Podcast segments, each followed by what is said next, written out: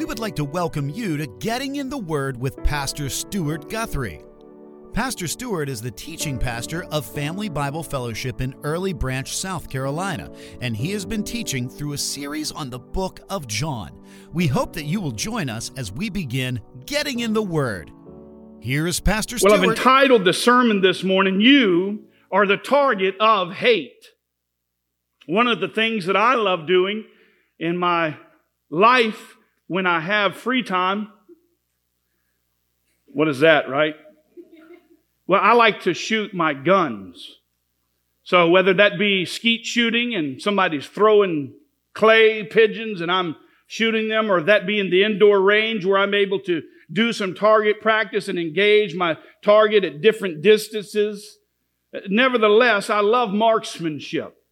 Now, I don't know anything about marksmanship in regards to real, genuine combat experiences outside of our milsim experiences in which we have three, four hundred men shooting each other with airsoft guns. But in my recent conversation with my dear friend Jaron Jackson, he began, began to give me some insight into what combat marksmanship looked like. And one of the things that Jaron said is that when you're engaging a real enemy, the first rule of marksmanship is to engage the closest target. And as I thought about this, I was reminded that every single one of us need to understand this morning that the enemy understands the rules of marksmanship. And because he understands the rule of marksmanship, if you are one who is born again, have placed your faith in Jesus Christ through the death, burial, and resurrection, then you, I promise, will be the target of hatred. It isn't a matter of if you will be engaged by the enemy, but a matter, of my friends, of when. It's a promise that Jesus Christ has told us that the enemy will engage you because you follow him. Turn with me today to John chapter 15. We are con- continuing our study there. And I want us to see and understand the promises that Jesus Christ gives us here in this passage of John chapter 15, verse 18. And we're going to look all the way to chapter 6, verse 4. And so let's begin. If the world hates you, no, it has hated me before it hated you. If you were of this world, the world would love its own. But because you are not of this world, but I chose you out of the world, because of this, the world hates you. Remember the word that I said to you, a slave is not greater than his master. But if they persecuted me, they will also persecute you. And if they kept my word, they will keep yours also. But all of these things they will do to you for my name's sake, because they do not know the one who sent me. If I had come, if I had not come and spoken to them, they would not have sin. But now they have no excuse for their sin. He who hates me hates my Father also. If I had not done among them the works which no one else did, they would not have sinned. But now they have both seen and hated me and my Father as well. But this happened to fulfill the word that is written in their law. They hated me without cause.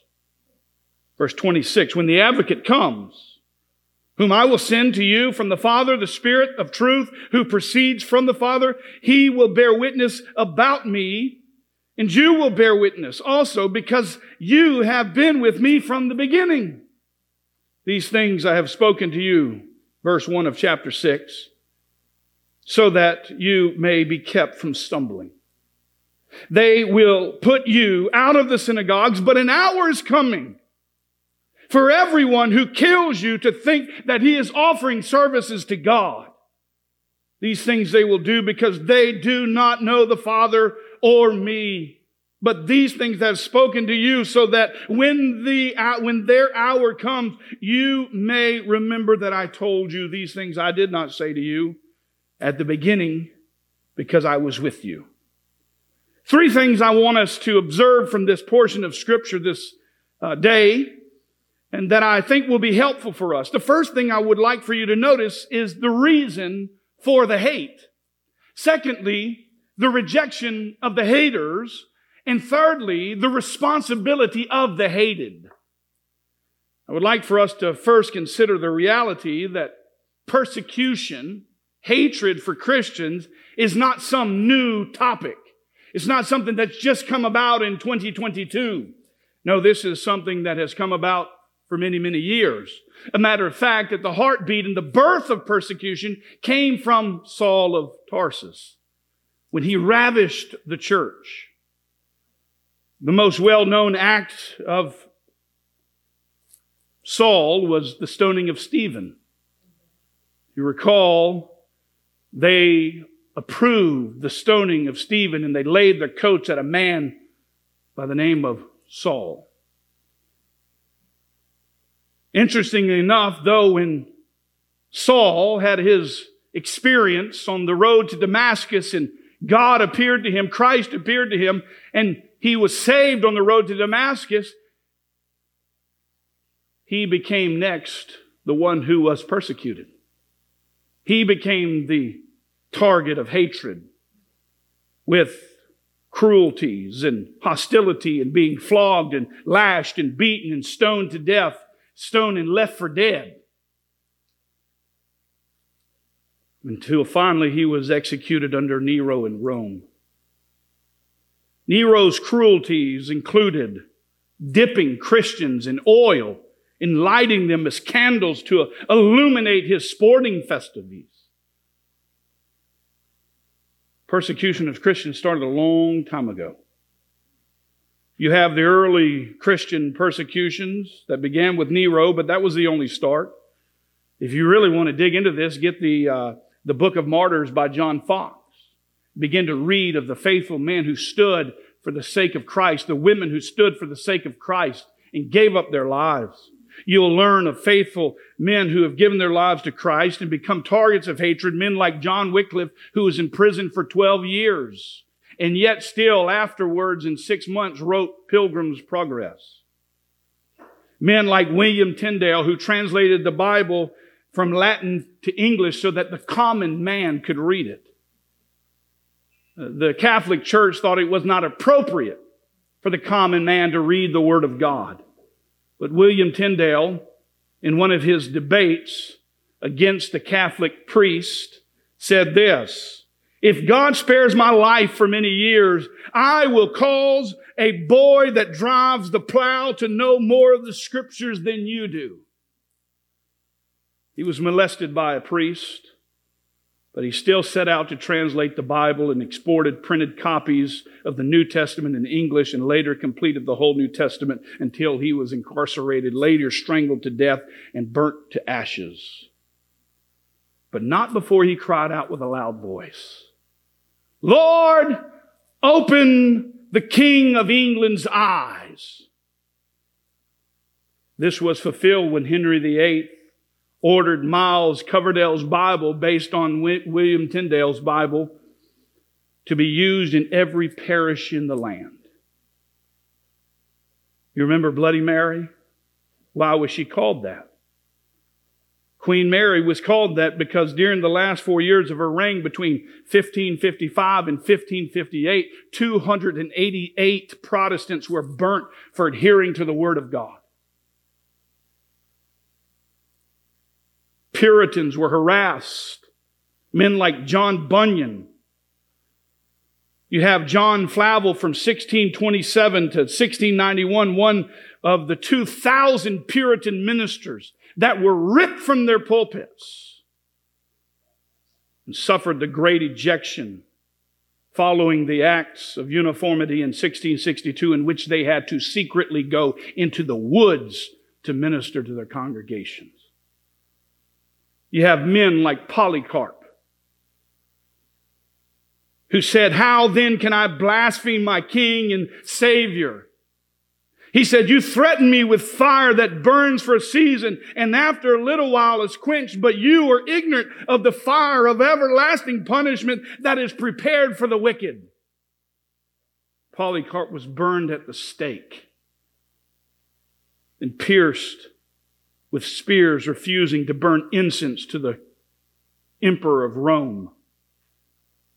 On his farewell speech, he said, I bless you, Father, for judging me worthy of this hour,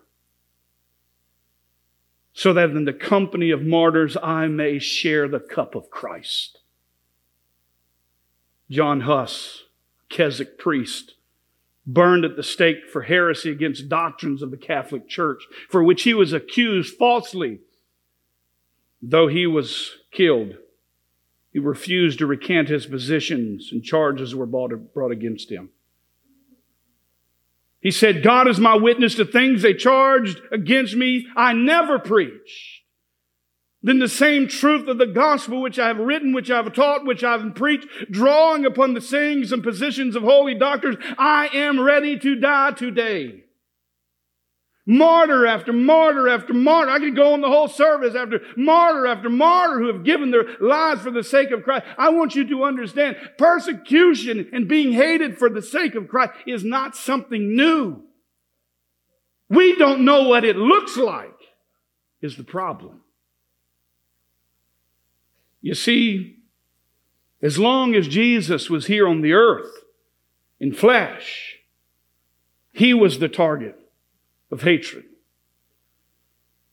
He was the point of contention. But when he willingly, sufficiently, and obediently went to the cross and was crucified on our behalf, you have now become the target of hatred. So let us acknowledge first the fact that we see the reason for this hatred. Why? John 15, 18 says, If the world hates you, no, it has hated me before it hated you. Here we learn of the reality that if they are going to, if you and I and anyone who's going to associate with the Savior of the world, you by way of association will inherit hatred from the world because they hated Christ first.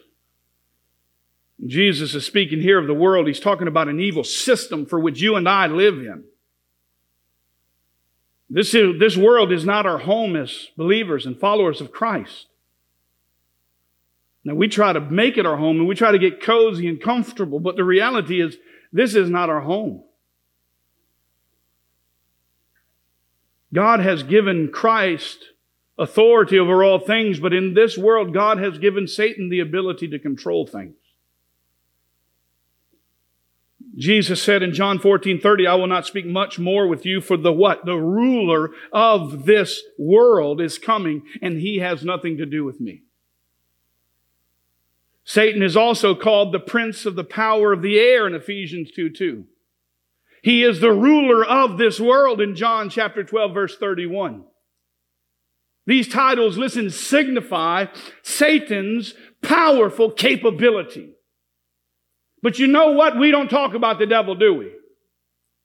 We don't talk about the reality of Satan and hell, that it's a place of pure wrath and torment and justice of Almighty God because you know why it doesn't fill seats. But let me remind you, just equally as God is righteous and holy and gracious and merciful, He is a God of perfection and holiness, and He will come back one day and pour out His wrath on humanity. We can't get away from that. To say, for example, that Satan is the prince of the power the air, listen, is to signify that in some way he rules over the world and the people in it. Now, while we certainly know that it is true that God has only allotted to him that authority for a season, he can call his loan soon. Nevertheless, he has authority over this wicked world. God yet is still sovereign. And when the Bible says that God has given Satan the power over the world, we must be reminded that he has not given them, him power over the believer.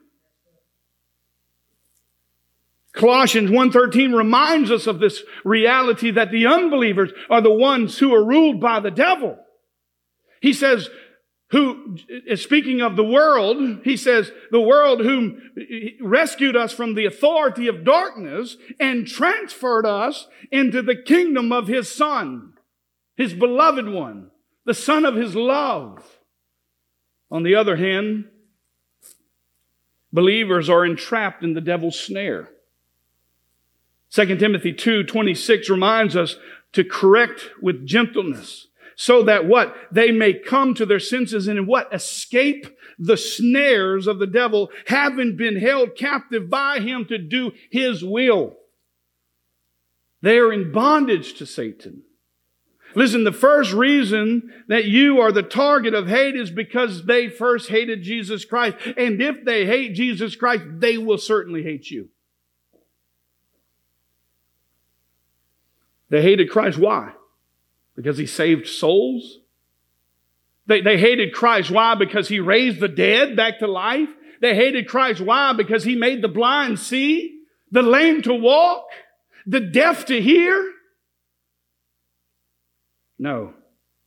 John 7 7 says they hated him because I bear witness about it that his deeds are evil. And so in 1 John 3 13, we says, he says, Do not marvel, brothers, if the world hates you. If they first hated Christ, and they did, then he came to his own, and his own received him not. If you remember in first in John 1, you will certainly be the target of hate.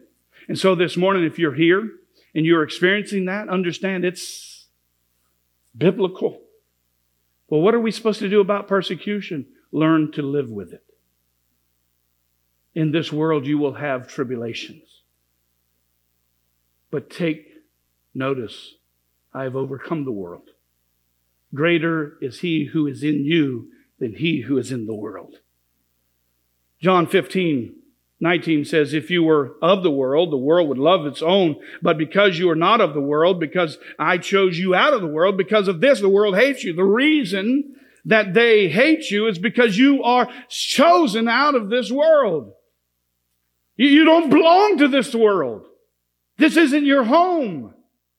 The world system refers to this system ruled by Satan, and we can be readily uh, understand why Jesus Christ claims that when he says that we believers are no longer of this world, that we are no longer ruled by sin, that we are no longer bound by the prince of the power of the air, because you are being changed to the image of Christ. It causes our interest when we believe in Jesus Christ and are in the world but not of the world to become less and less concerned with the things of the world and more and more concerned with the future residence for where we are going. They hate you because you are not one of them. They hate you because you do not buy into their methodologies. They hate you because you do not expect, accept their pagan lifestyles. They hate you because you are, my friend, a foreigner. Now, here's the beauty of this Christ says what? Love your enemies. When your enemy is hungry, feed him. When he's thirsty, give him a drink. For in doing so, you will heap burning coals on his head. What we need to learn to do is not to attack lost people and understand they are blind, they are under the bondage of Satan. We don't hate homosexuals. Whoever came up with that idea? We simply don't want them to go to hell. And the Bible says homosexuals not inherit the kingdom of God. What am I supposed to do with that? If I believe the Bible to be true and I do every word, then how friendly would it be to pat them on the back and say, it's okay. Drink that poison. It's all right. It won't kill you. It won't hurt me if you drink it. Listen, it's a deception. We, we don't hate people because they're idolaters and they worship the material things of the world. But we tell them, what, what shall it profit a man if he gain the whole world and yet forfeit his soul? We don't hate them, we love them. We just believe the Bible to be true. And we don't want people to go to hell. And if they do to go to hell, they ought to go to hell with you clenched to their knees, begging them to repent of their sin and believe the gospel. The reason they hate you is because you're a foreigner. At least you should be. We are reminded of this truth very clearly in 1 John 2.15. Do not love the world nor the things in the world. If anyone loves the world, the love of the Father is what? Not in him. You have been chosen by God and you are a future resident of the kingdom of God. You are saved now in the present tense. He who has the Son has eternal life. But there is a future place for which John, Jesus says in John 14, I go and prepare a place for you. And if I go and prepare a place for you, I will come again and receive it to myself, that where I'm there you may be also.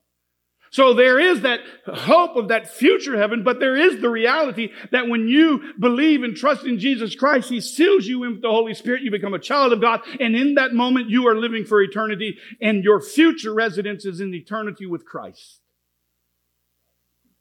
So don't love the things of the world. Because if you love the things of the world, it proves to you that you have not the love of God in you. So here's a good question for all of us. Are we seeking the things of this world or are we seeking the things above? I'm not saying you can't enjoy life, but there is a difference in enjoying it and advocating your responsibility and honoring God. Many people this morning will be out on the rivers fishing this morning. They'll be out there on the golf course this morning. They'll be playing pity patty with whatever they're doing. And the reality is is the Lord's day.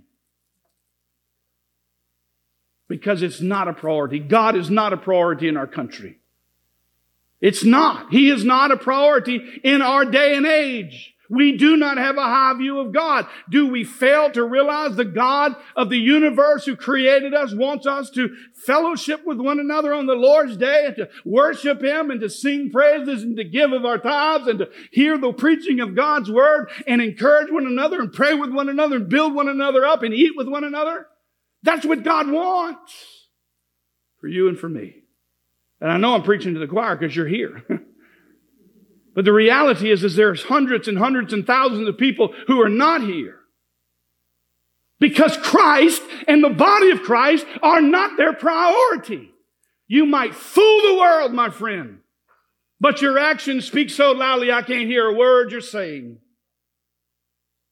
We need to get real because this is a real deal. This is eternal stuff. This is real, eternal problems that we deal with in our day. God isn't important. Our money, our finances, our health, all of those other things are good. Well, I can't go to church. I might get to no no. Really? But you can go to a restaurant?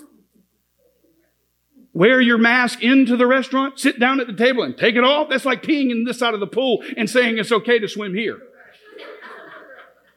The reality is, is we have to wake up and start using our logic. God is who God is. I think we have a great concern.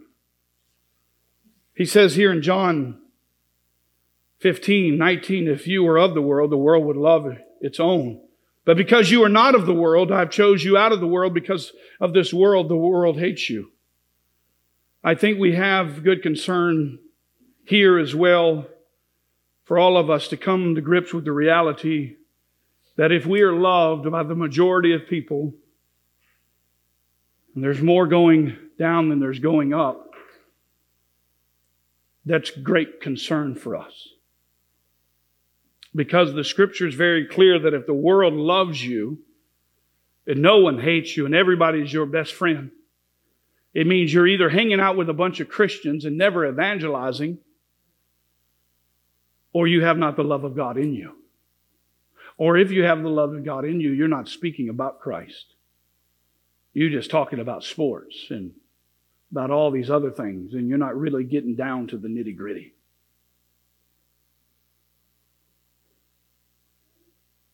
Don't miss the fact that the only reason that we are not part of this world is, is because we've been chosen out of the world. The reason we don't love the world is because God has chosen us. We don't participate in the things of this world. It's not your deeds that have saved you, not your efforts that you do. You're, following the law. Ephesians 2 8 and 9 says, For it is by grace you've been saved through faith in this, what? Not of yourself, but it is a free gift of God. Galatians 2:21 says if you can be saved by keeping the law, the law in reference to the Old Testament, then Christ died needlessly. Just follow the law. You can't. It's impossible. The law is here to condemn you, to show you you can't do it. And if that's not enough proof, look at Titus 3 5. But when the kindness and patience of God, He saved us not based on the deeds which we've done in righteousness, but according to His mercy by the washing of regeneration by the Holy Spirit. So the reality is, as God has chosen us out of this world, and all that the Father has given, listen, none will be lost. This strikes out your ability and my ability to say, look at me, how good I am. I can work my way to the kingdom of God. No, no, no, no. Listen, we live in a day when we give participation trophies for kids who got last place. That ain't the world I grew up in. Second place, you were the first loser, my friend. You didn't get nothing. If you could earn your way to heaven, you'd have a medallion around your neck, and many people do, and it's a cross, and they think because they wear that cross, they, that Jesus is going to protect them and that they don't need to believe the gospel. But I'm here to tell you, my friend, that's idolatry. We are not marked by what we wear. We are marked by how we behave, by what we say, by what we do, by the love we have for one another. So if you're in love with the things of this world, then there may be very solid proof that Christ is not in you and you are not in Christ.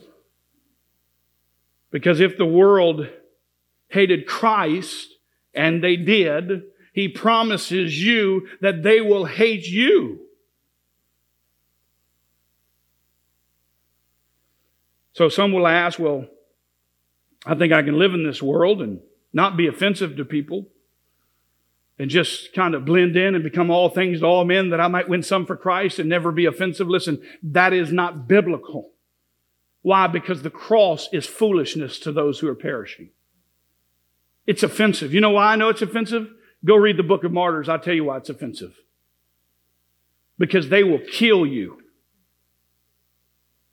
They will kill you because you tell them what is right from the scriptures. And they don't want to submit to God. Why? Because they are their lowercase case own G God. And they will make the decisions for their life. So when we think we can live in a world and not be persecuted and share the love of God with people, it's certainly untrue. Listen to what he says in verse 20. Remember the word that I said to you, a slave is not greater than his master. If they persecuted me, they will also persecute you. There's the clarification. You will be persecuted. If they persecuted Christ, they will persecute you. And they did, and thus they will in your life. You are the target of hatred.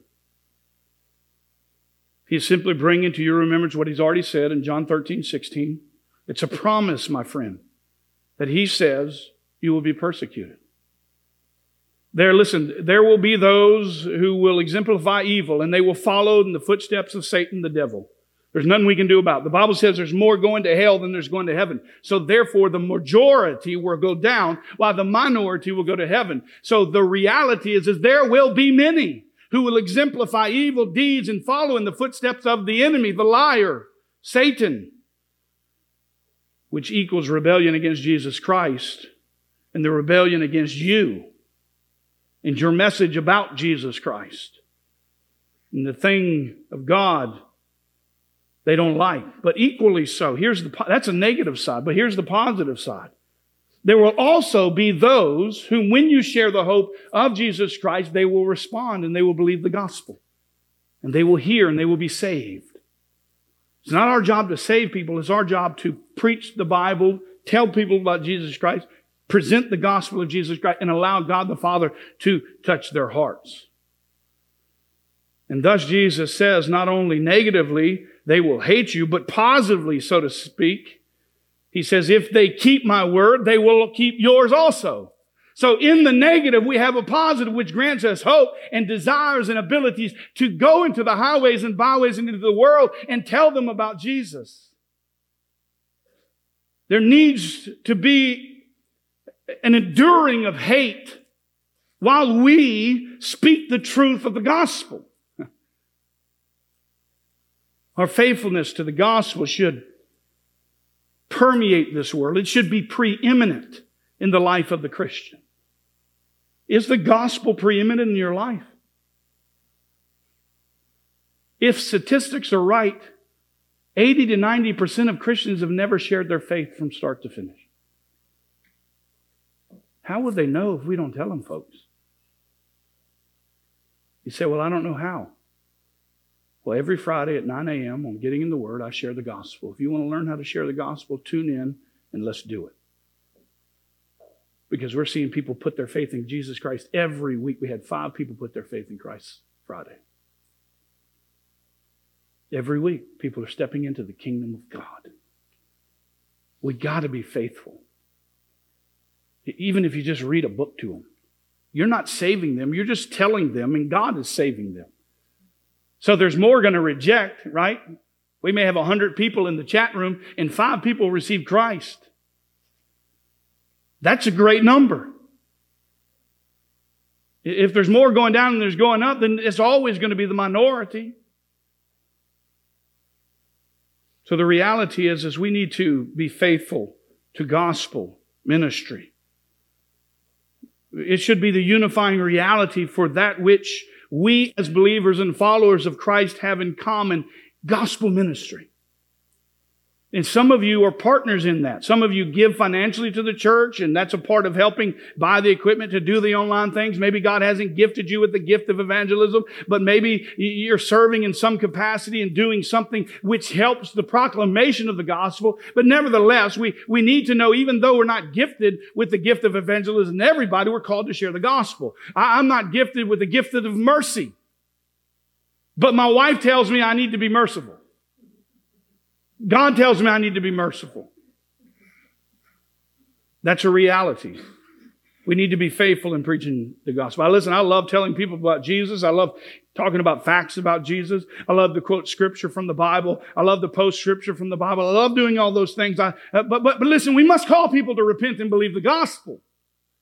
We, we must do that now. And by God's grace, they will continue to the saving knowledge of Jesus Christ and begin to walk in ways that they keep the Word of God. Sanctified, growing in their relationship with Christ.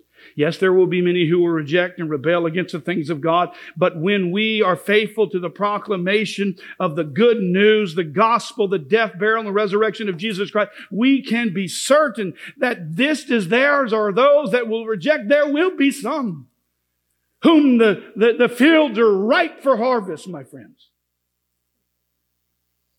Salvation comes by hearing and hearing the Word of God. Speak. Use your abilities that God has given you to share the hope of Christ. But nevertheless, we will certainly be the target of hate. And thus you will encounter various trials. But Jesus reminds us that that's going to be the case. James says, Consider it all joy, my brethren, when you encounter various trials, knowing that the testing of your faith produces endurance. And so let endurance have it perfect result so that you may be perfect and complete, lacking in nothing. We will encounter various trials. We will encounter various levels of persecution. Maybe you won't be a martyr for Christ. But if you are in Christ and Christ is in you, then you, my friend, are in the crosshairs of hatred from the world from which you do not belong. John 15, 21. But all these things they do to you for my name's sake. Why? Because my name's sake. Because they do not know the one whom sent me. The final reason that Jesus gives us for why hate comes our way is because they do not know God the Father. They don't have a personal relationship with Jesus Christ, and therefore they don't understand John 14, 6, that says, I am the way, the truth, and life. No one comes to the Father but through me. And they'll try it all these other avenues through the seven rays of light prayer and all this other blah, blah, blah, blah, and through this meditation and all these little signs and symbols and all of this cultic stuff. Listen, there is but one way, one access, and it's through Jesus Christ. It, it's just that simple. He is not a good way. He is not the best way. He is emphatically the only way. There is no salvation. There is salvation in no other name, for there's no other name given, been given among men by which we must be saved apart from Jesus Christ. The reality is we need to be faithful. So maybe you're here this morning, you're struggling because you are in the crosshairs of hate. You're being persecuted. You're living this out. I'm not talking about persecution from do, for doing something dumb. I've said things that were inappropriate in my life that I got lashed back out on and beat up of, and that was my own stupidity. That, that's not what this is. This is talking about being persecuted for the sake of Christ. We, we like to find the devil under every rock. Some of it just because something came out your mouth that was in there that ought not be in there. Because what's in you will come out. Persecution for speaking about Jesus Christ being the only way into salvation, death, burial, resurrection of Jesus Christ. That is what will get you killed, my friend. Go talk to a Muslim. Tell them that Jesus Christ is the only way to salvation. Go talk to a Mormon, tell them their works won't save them, that Jesus Christ says, I am the way, the truth, and the life, and no one comes to the Father. And tell them they don't worship the same Jesus because the Jesus we worship is the Alpha and the Omega. And he says in Revelation, I was dead, but now I'm alive forevermore. Go tell the Jehovah's Witness that their good deeds and the Watchtower Society won't save them. Watch what happens. You, my friend, will be the target of hatred. But if you are not saying anything about Jesus, and you're just walking and meandering through life and you're making great money and you're building great stuff and you're building your own little kingdom and life is hunky dory and the only thing you're worried about is don't die from COVID, then you are missing the point. You will die and you will give an account for how you use your time, your talents, and your treasures. And my encouragement, I'm not angry, I'm just passionate. My encouragement is use it wisely. Because God could punch your time clock today. I might kill over before I get done with the sermon. Pick up right here, page 15. But the reality is this just as the enemy is engaged in the target, so you and I should understand the marksmanship of the gospel. And you and I should be engaging the targets that are closest to us. My target ain't your target. And your target ain't my target. I can't find everybody's target that Jim Brown's got. He got people in his world, I don't even know who they are. Share the gospel. Jerry's world, I, I don't know the people Jerry knows. But Jerry's got a world he lives in. He can share the gospel. Scott Qualls has got a world he lives in that I don't live in. We all have a world that we live in. And we need to understand the rules of engagement when it comes to marksmanship, just like the enemy does. So we ought to be engaging them with the gospel of Jesus Christ.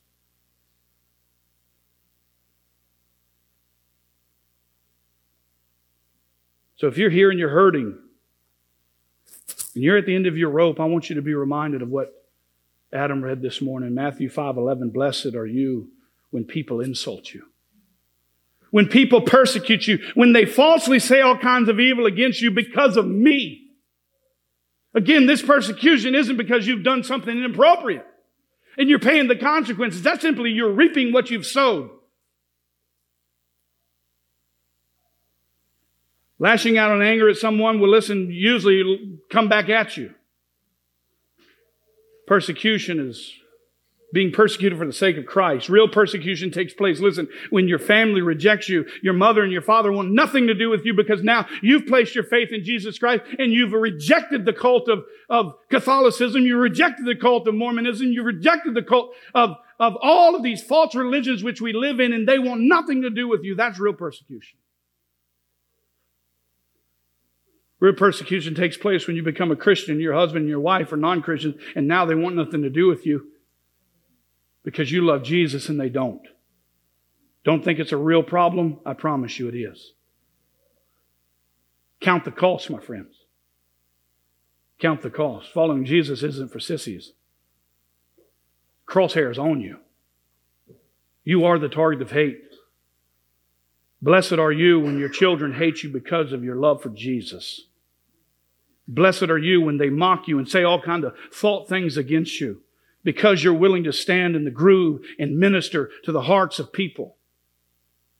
I got all kind of people who hate me. I was in a chat with, I don't know, 7,000 people on Friday night. Do you know how much flack I took for that? But you know what?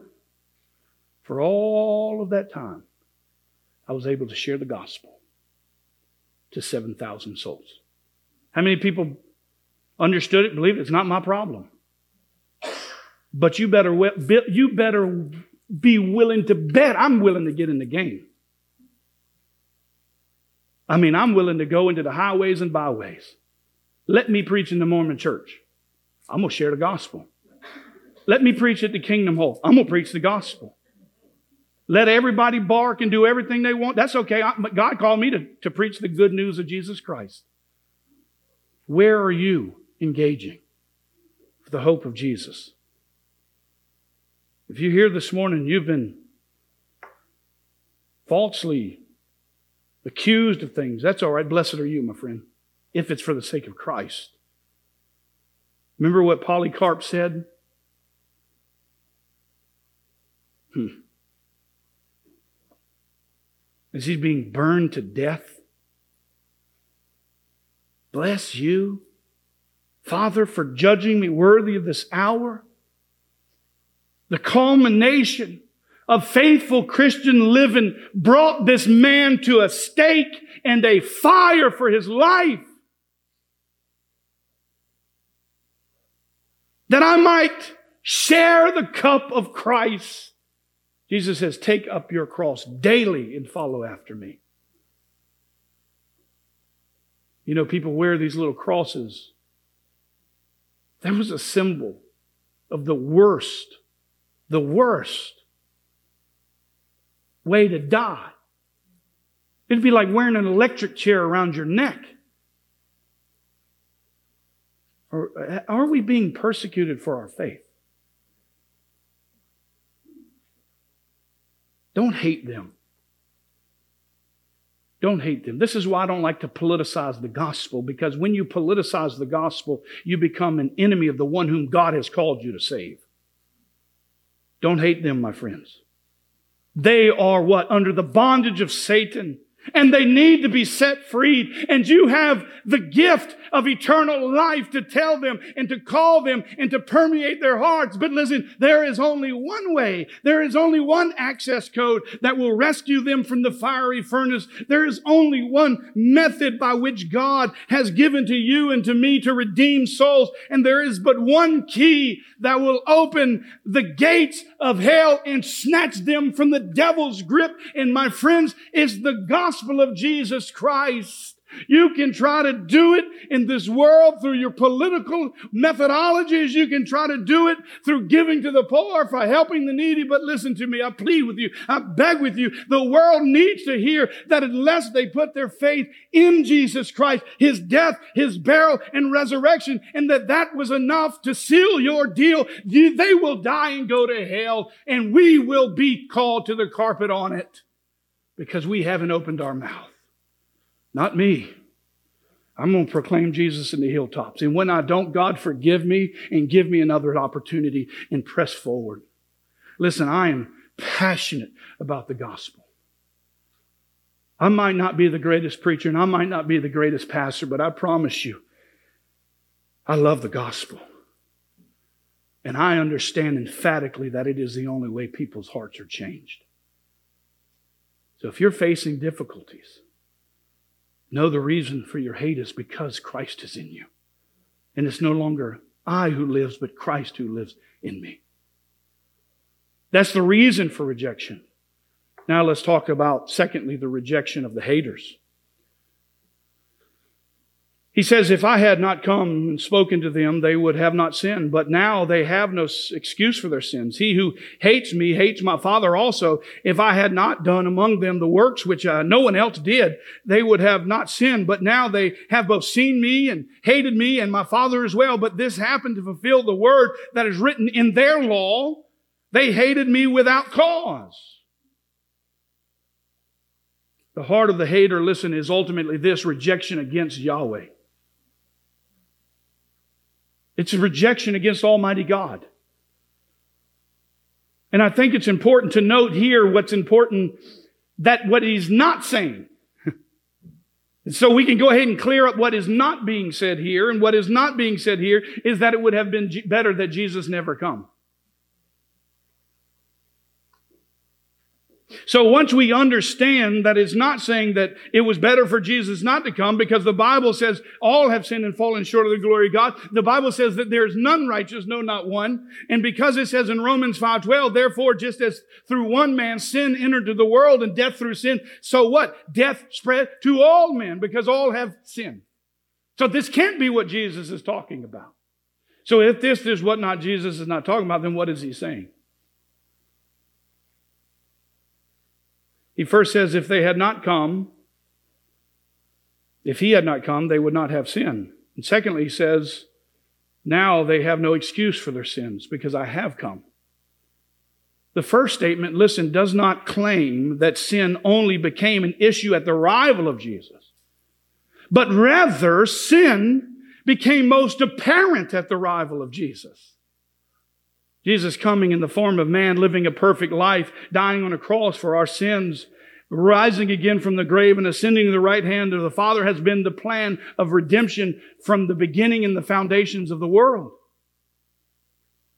What I think is happening here in the text is a reminder what we've seen in the synoptic gospels. Those are the other gospels that parallel these, where Jesus' Galilean contemporaries are rebuked because of their lack of repentance in the face of everything that Jesus has done. And he tells them that they will face what? A more severe judgment like the cities of Tyre and Sidon, and indeed worse punishment than Sodom. Matthew, 10, Matthew 11, 20 to 24 because of their wickedness and rejection. When he said, If I had not come and spoken to them, they would have no sin, it's positively stated, now that Jesus has come, the world is guilty. This does not mean that the world would have been perfect if Jesus had not come. It was already here. Sin was already here. Sin was here from the garden onward. It is merely to stress the world's responsibility in rejecting the divine revelation brought by Jesus Christ. Listen, at the arrival of Jesus, the Word became flesh and dwelt among us. There was light that scattered the darkness. And all the sins started being revealed and come to light. The coming of Jesus, my friends, inaugurated. It revealed, it introduced judgment into the world. You know, the old saying is, I got good news and I got bad news. The good news is Jesus is here. The bad news is Jesus is here. It just depends on which side of the line you're on. Some will rejoice and some will bow because they will be in absolute devastation when the return of Christ happens. Listen, the only unforgivable sin is the rejection against the Holy Spirit. And what has happened as we see in Matthew 12, they are accused of what? Casting out demons in Beelzebub. By Beelzebub. That's what they accused Jesus of doing as he cast out demons. They accused him of doing it by Beelzebub. They are attributing that his miraculous work was of Satan rather than of the Holy Spirit. But listen to what Jesus said in Matthew 12, 28. But if I cast out demons by the Spirit of God, then the kingdom of God has come to you. And so by the fact that they are rejecting the work and the Spirit of God who is doing the work and claiming that it is the devil, they are very in that position, rejecting the Holy Spirit, which is the unforgivable sin. So specifically, we need that reminder. Jesus says, He who hates me hates my Father also. There is no love of God if you hate Jesus because God the Father sent God the Son. This convoluted, mixture of false religions and Christianity is nauseating. Listen, you can't love God if you don't love Jesus. You can't say, well, Jesus was a good man. No, Jesus is either a liar, a lunatic, or he is Lord. Because if he is not Lord, then he is a liar because he proclaimed to be God in flesh. So this idea that you can worship all these one world religions and this, this religion and still get to heaven because all roads lead to God, that's the biggest lie that the enemy has ever sold to humanity. Now, they're all trying to climb to the top of the mountain to get to God. Christianity says God came off the mountain and met us down here. He burst through that floor system of heaven and became a man that you and I might be set free. Then he reiterates again in the second aspect of what he's already said in the first. If I had not done among them, verse 24, the works which no one else did, they would not sin. But he did. he did many, many, many miracles. And there are also many other things which Jesus did, for which I guess if they were written, I suppose even the world itself could not contain the books that it would be written. If you remember in John 14, he makes this promise to his disciples that he's going away, he's preparing a place, he'd come again. And then he says, You have come to know me, you will know my Father also. From now on, you know him and you see him. And old Philip says, Lord, show us the Father, and it's enough. And he, Jesus says, How can you say, Show me the Father? Have I been so long with you, and yet you have not come to know me? You say, Show me the Father. Do you not know that I am in the Father, and the Father is in me? Listen, believe that I am in the Father and the Father is in me, or believe because of the works themselves. They have rejected the very one whom God has sent. They are looking at him in the flesh and they're rejecting all the miracles, all the signs, all the wonders. Signs, miracles, wonders don't save people, my friends. Faith in Christ does. To all who believe, to none of them will be disappointed. They've rejected when they could have believed. John 15, 24 says, But now they have both seen and hated me and my Father as well, but this happened to fulfill what the word of the law was written, or the, that the word that is written in their law, they hated me without cause. He's quoting Psalm 35, 19. He's quoting Psalm 60, 69 verse 4. Everything that Jesus did was good. So why in the world did they crucify him? Why did they kill him without cause? Why did they hate him without cause? He was called a criminal. Yet he was the Son of God. He was innocent. But that's what happens when you live like Romans 1. And God turns you over to a depraved mind. When you suppress the truth in unrighteousness. They rejected the Savior of the world, my friends. They rejected the work of the Spirit. Because they rejected the Savior of the world, they hated those who did not reject. And they will hate you because you don't reject him. And thus, everyone who is in Christ and Christ is in you, you will be the target of hate, my friend. So prepare yourself, brace yourself. In this world, you will have troubles. We've seen the reason for the hate. We've seen the rejection of the haters. And lastly, we see the responsibility of the hated. He continues. He, he's going to offer us again for like a lot of times the promise of the Spirit of God. He says when the advocate comes, that's the Holy Spirit, which he's already promised in John 14. He says, I, uh, the Father is going to send the, the Spirit of God and he will bring to remembrance all I've said to you. Right? He says, when the advocate comes and whom I will send to you from the Father, the Spirit of truth, Jesus is truth. The Word of God is truth. Don't try to make that outside the Word of God true. This trumps the truth of our world. And we filter everything we see through this book as called a biblical worldview.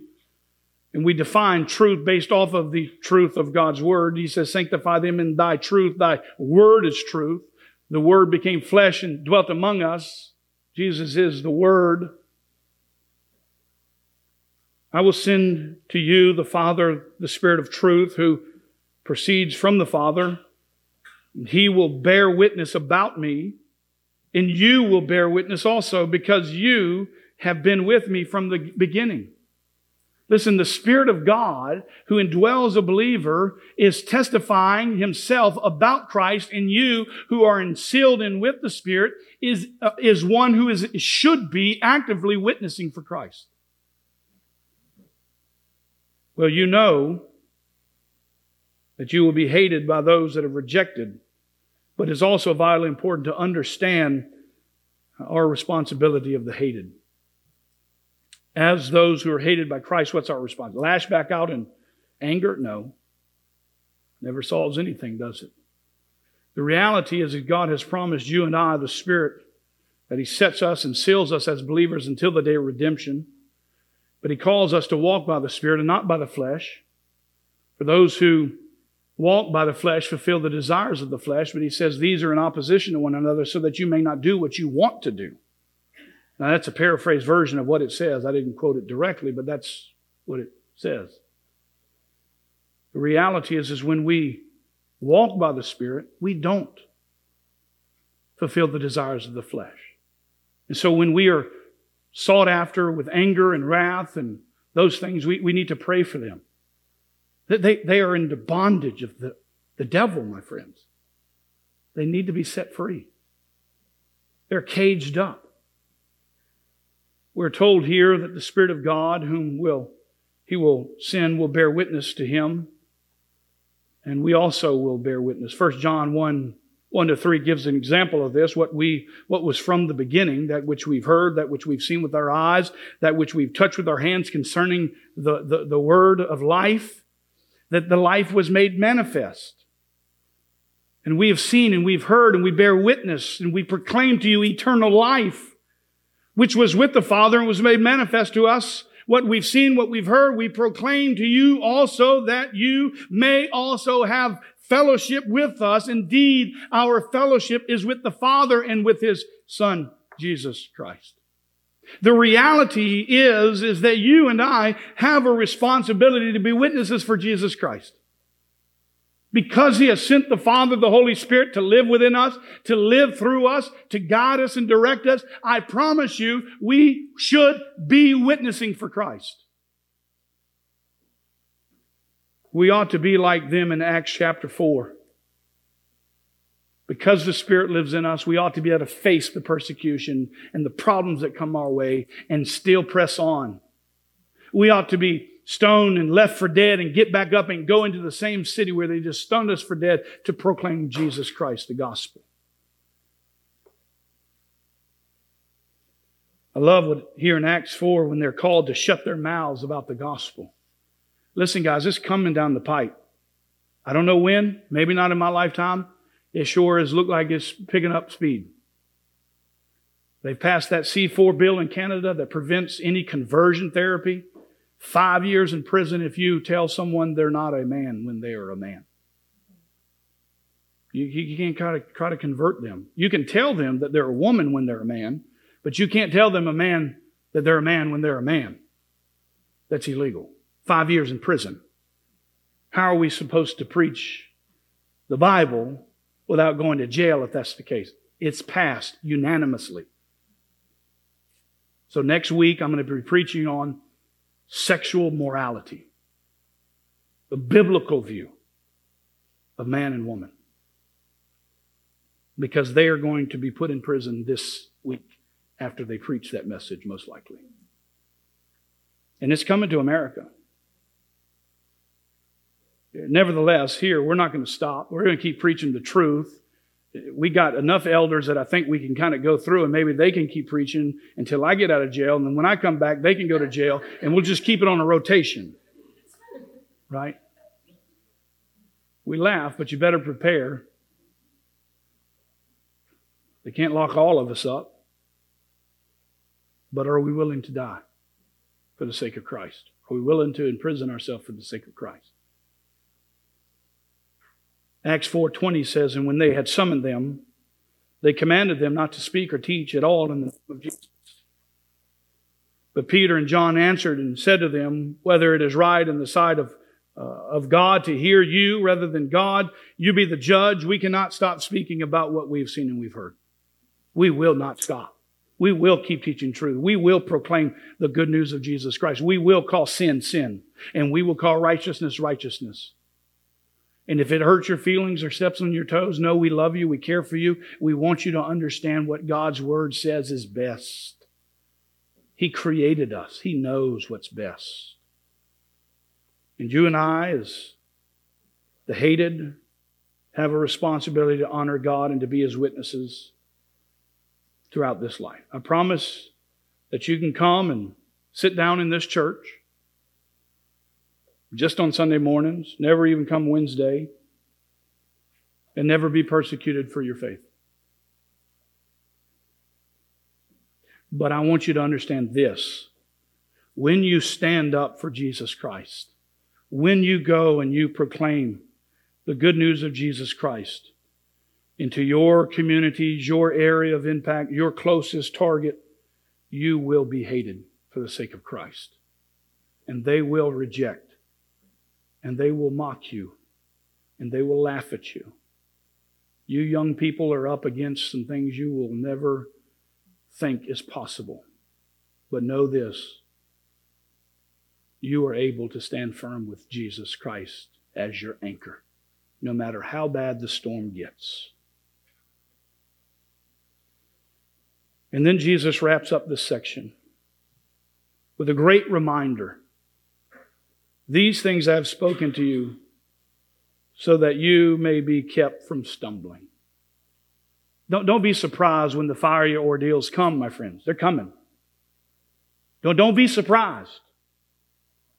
But make sure you're built on the solid foundation of Jesus Christ. They will put you out of the synagogues. You know, I get invited to preach funerals, and I go preach the gospel, and I never get invited back. But when I get to heaven and I stand before God, I'm going to give an account for what I say behind this pulpit. So if somebody wants to invite me to preach a, preach a funeral, I'm grateful, but I'm going to preach the gospel, and people ain't going to like it. But you know what? I've never been to a funeral where somebody's gone to hell, ever. They all go to heaven. Matthew says the, the way is narrow. So what is it? We're just, we want to feel good? No, I want people to know that this is real. This is the real deal when I'm dead in a box, right here or wherever, the man behind this pulpit, he better bring the heat of the gospel. Don't let my life end in vain. The gospel needs to be preached. And that's a reality. They will put you out of the synagogues. Let them kick you out. Let them not invite you back. But an hour is coming, even worse so. For everyone who kills you will think that he is offering service to God. they are. They are. To the God of this world, to the devil. Not everybody's father is God. It, it, to, to all who believe, he gave the right to become children of God, even to those who believe in his name, which pre assumes if you've never trusted in Jesus Christ, you are a child of the devil, my friends.